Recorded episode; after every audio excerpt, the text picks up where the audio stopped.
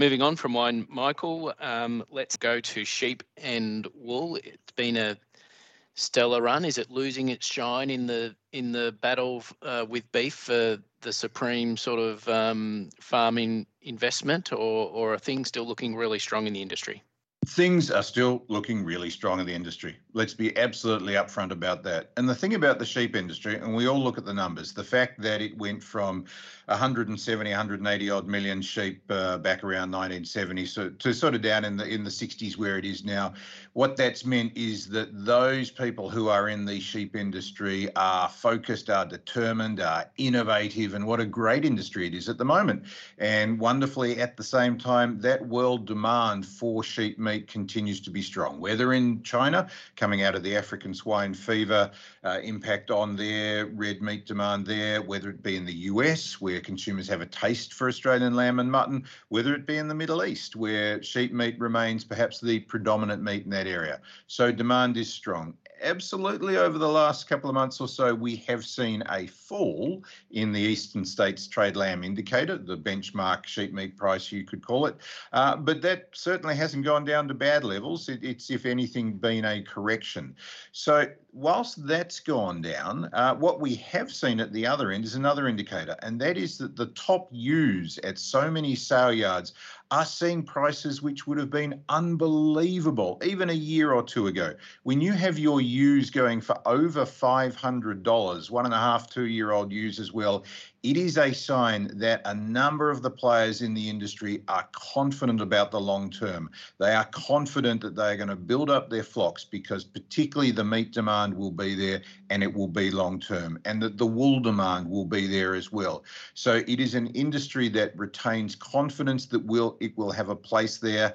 Um, this hasn't been the case right across the board with those ewe prices. There's been some softening in sort of the middle and lower areas as well, but still relatively strong going forward. And if that rain keeps up, uh, if the grass stays strong, and if the demand for red meat continues to come back as as people are out there at restaurants, at cafes, then uh, expect to see confidence for quite a while.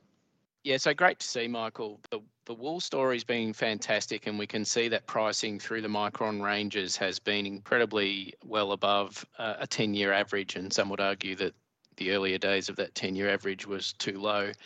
But there is a labour intensity that comes with sheep, and also particularly with getting wool off sheep. And the shortage of shearer, the cost of shearing, the unpredictability of that is that a feature that's likely to remain and um, take some of the shine off the, the sheep wool story?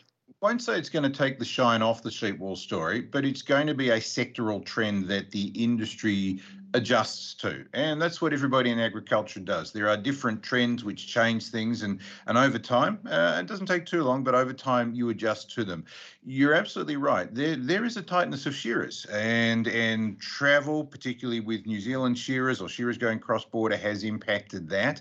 The other side of it, too, is that in some of those broader micron wools, um, the, the fact that prices haven't reflected the finer ones has made it marginal at best uh, in terms of the, the benefits of the cost of shearing what will be the situation going forward? Uh, we may well see, particularly with that move across more and more into sheep meat, that that is a result. Um, strong already, but we may see more, more and more producers than we have in the past going to sheep meat. Uh, in terms of the finer wools, that's been a trend for a while as the the finers, the 16 and a halfs, the 17s, the 18s, the 19s as well, really lift the percentage. It's it's hard to believe that about 30 years ago those ones that I just mentioned, uh, 19 and under, made up 10% of the volume of wool. They now make up 50%. So we'll continue to see trends go down that path as well.